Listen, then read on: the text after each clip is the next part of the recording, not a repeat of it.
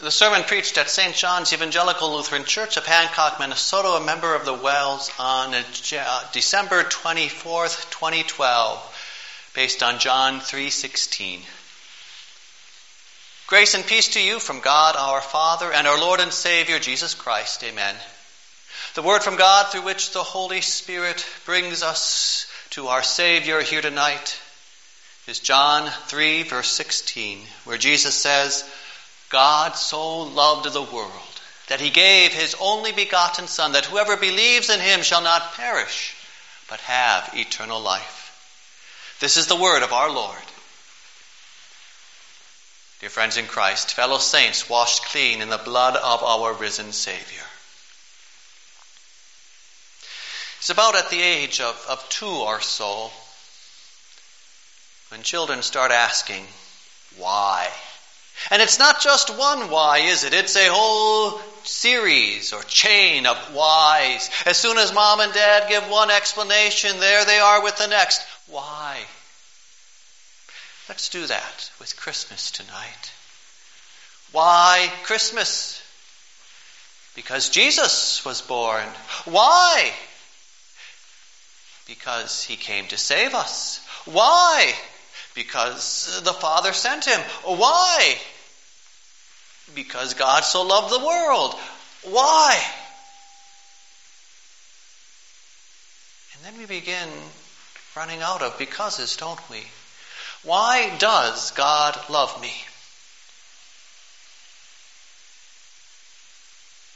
My natural mind and way of thinking quickly latches on to that there must be something in me, something special, something that distinguishes me, some choice, decision, or action, something that has drawn his love toward me, even if it's just a little bit of something.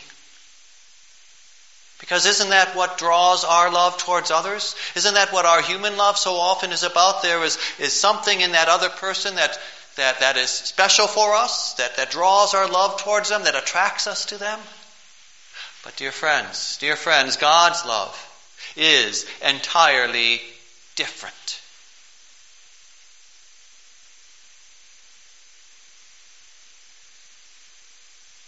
God's love is entirely different. For you see, God does not love me because of who I am.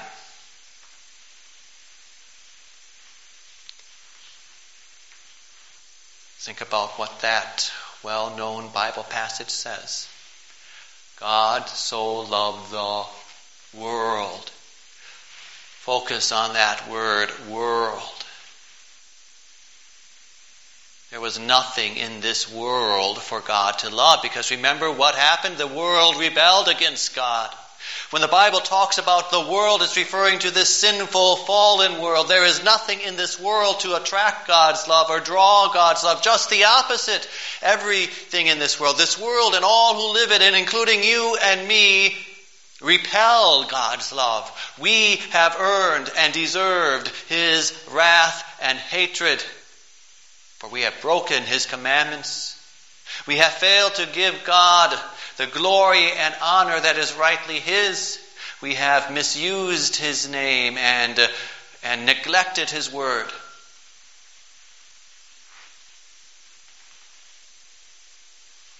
We have worried and run after other things as our hope for happiness.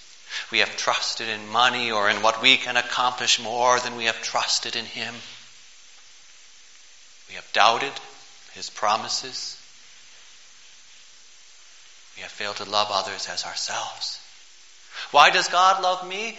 An honest look at my heart or at your heart only shows us every reason why God could never love us. But what does it say here? What is God's promise spoken by Jesus himself? As impossible as it sounds. God so loved the world that he gave his only begotten Son. What a promise. No conditions, no prerequisites, no requirements. His love is totally unearned, unmerited, undeserved, unasked for. What a promise. What an unconditional, gracious promise. Why does God love me? Not because of anything special about me, but because of who He is. And when Jesus uses that word world, dear friend, that includes you, each of you as well. God loves you. Not because of who you are, but because of who He is. He is the Lord, the gracious and compassionate God, the God of unconditional love and mercy. He freely makes His promises according to His goodwill and pleasure and not because of anything in you or me. In fact, to imagine that something about us draws His love towards us is actually rejecting His love and leaves only death and hell. Yes, God loves you despite who you are.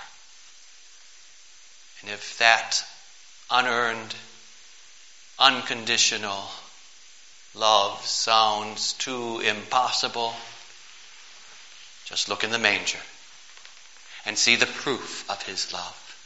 He gave, he gave his only begotten Son to die for you. Yes, He gave His only begotten Son, sending Him into this, our darkness, in order to rescue us, to save us through His life resurrection. And that too is all part of the why of Christmas, isn't it, dear friends? Why was Jesus born? He was born to save us from death by dying in your place on the cross. He was born to bring us eternal life by conquering death when he rose from the dead on the third day, Easter Sunday. Whoever believes in him shall not perish, but have eternal life.